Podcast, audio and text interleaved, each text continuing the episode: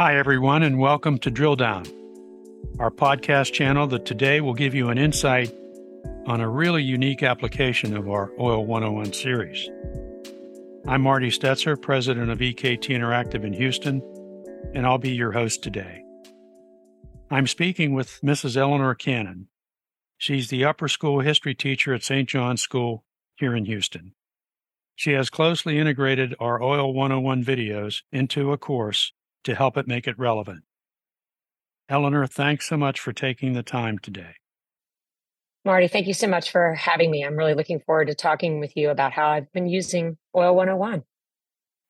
Can you uh, tell our listeners your background and explain what motivated you to design the course and especially look for digital energy training for your students? Where did this idea come from? Well, I'm really fortunate, first of all, to, to be able to teach history to high school students. I get to talk about my discipline that I love all day long and share my passion for history with smart young people.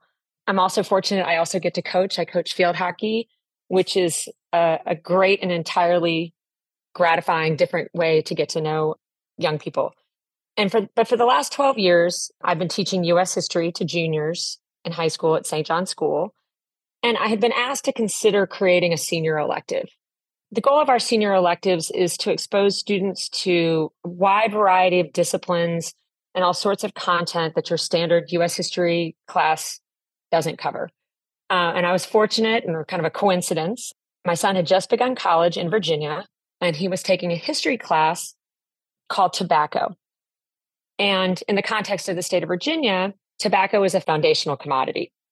He was enjoying this class so much, and it was such a cool way to learn that I began to consider that model for my new course. And my husband and I were driving around Houston one day and chatting about that. And he said, Well, what if you did a history of Houston via commodity? What would it be? And we just looked at each other and simultaneously said oil. So that was the beginning of the idea of the class. And so as I started to develop it, I talked to as many people as I could in the St. John's community and, and, and in Houston about anything and everything related to the oil industry.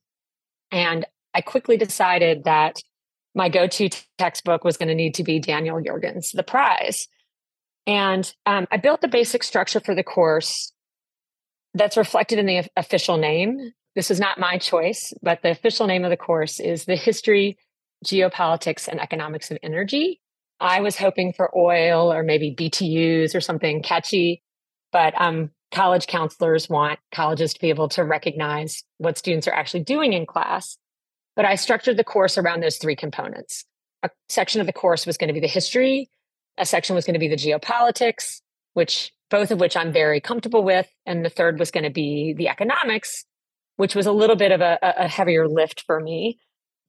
But I was really excited about this concept. I started teaching the class for the first time in the fall of 2019. And some things were great off the bat. We started every single class, we still do, with a student reporting on what the West Texas Intermediate price is and sharing some item that explains the change that day. And that has opened up all kinds of conversations. Early on, we end up tackling and explaining bears and bulls. My first year in 2019, we spent a lot of time talking about the Aramco IPO. But what was lacking in the class, obvious, it was very obvious from the beginning, was I, I really lacked any knowledge of how the oil industry actually worked. So I spent a lot of time sort of looking around for materials for me, for my own education, and fortunately came upon Oil 101 and took the class and found it tremendously helpful. And when I started to plan the second go round in the spring of 2020, and I can't remember where this idea came from, but it occurred to me that I might reach out um, to EKT and find out if I might be able to access some of those materials for my students. And it has been that that's the beginning of our collaboration, which has been incredibly helpful and fruitful for, for me and my students. Thanks so much, Eleanor, for that compliment.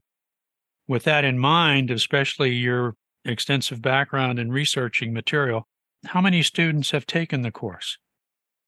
So, since the spring of 2020, roughly 200 students have used the digital oil 101 materials which is a pretty significant number given that our class sizes tend to be quite small.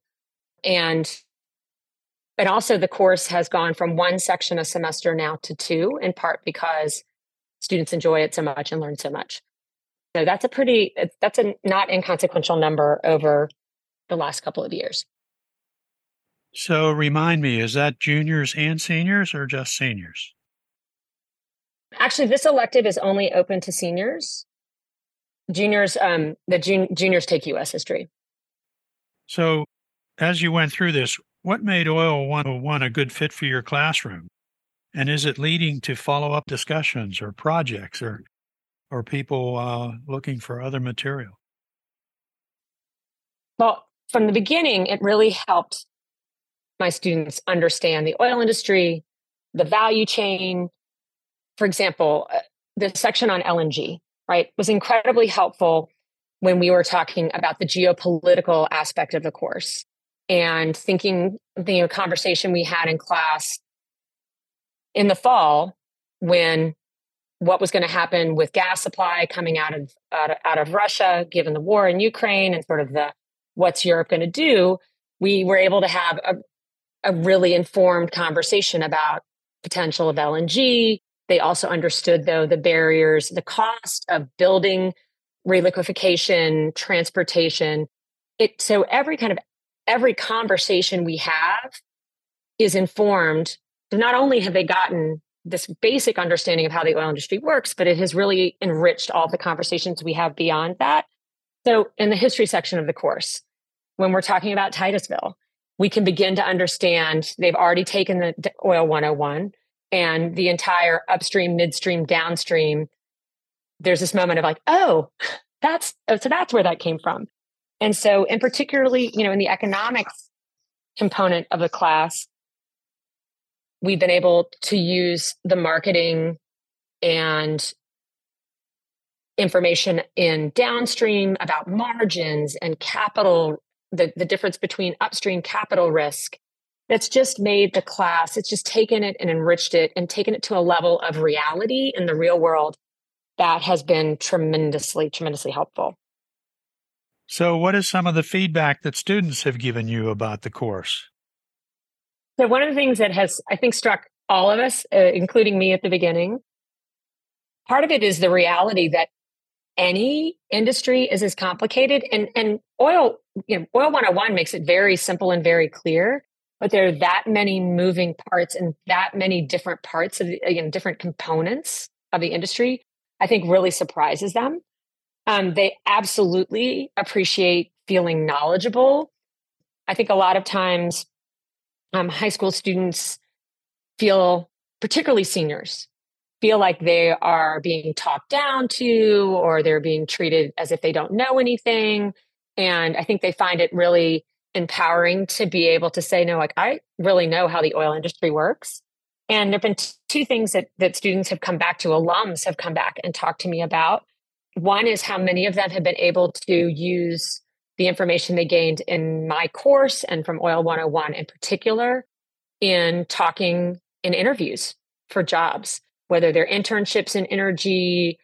I've had a couple of students who've gone on and study petroleum engineering. I have one student at Brown University who's doing some entrepreneurial work in the hydrogen space, all of which was inspired by what they learned in the class. So that is amazing. When a when a 22 year old can say to me, I, I nailed that interview because I what I what I've learned. That's fantastic from the teaching, you know, from being a teacher. I mean, what more do you want? Maybe on a little bit more personal level, I've had a lot of students tell me that it's enriched their conversations at home. A good number of my students have some connection, their families have some connection to the oil or energy industries. And they feel, my students feel confident now or interested, at least even interested in talking to their parents about what they do. And if any of you have ever had a high school student who the report you get back every day, what did you do at school today? Nothing um, which certainly has been my experience often. I found a lot of people said this that, that this class, because it's practical and it's real and it's something that they can talk to in a very concrete way with their families that it's it sparked a lot of conversations, which is a completely unanticipated benefit. Um, and I think that's fantastic. That is sure interesting to hear that coming out of a student community. Uh, really enriches what we've been trying to do. So that's just been awesome. I I thought of something recently. Did this approach help you prepare for when you shifted to remote training during COVID? When the timing of this was really interesting, my students actually used this. One of the, it was one of the last things we did in the spring of 20 before everything fell apart. And then actually, I'm fortunate in that our school, we were back in person by the time we were using it a second time. So I never really had the opportunity to use this in a fully remote setting. But one of the things I've realized is when there's a kid who's out sick, we've got people traveling for athletics. This is, or also a lot of times seniors in the fall, in both semesters, are traveling to look at colleges. And it's the ideal tool for them to not fall behind and to stay on top on top of the class. If they miss a day where it's discussion based or something, an interactive experiment in class, it's very hard for them to make up. But OIL 101 is perfect, the perfect tool when you can't be there. And so I certainly hope we never have another situation where we have to teach remotely. But I now know that that can be my go to tool in dealing with a situation like that, that that's where I can start and spend one of the biggest challenges was adapting curriculum to going online. And i now know that i've got something that could give me a, a, kind of a soft start where they could do they could do that work and then i would have time to figure out how to change and adapt. So it's a great gift kind of and a little bit of sense of security that i have that in my back pocket at all times let me uh, let me try another tack. When you discuss the course with other administrators or teachers, what do they think about this partnership and especially your class?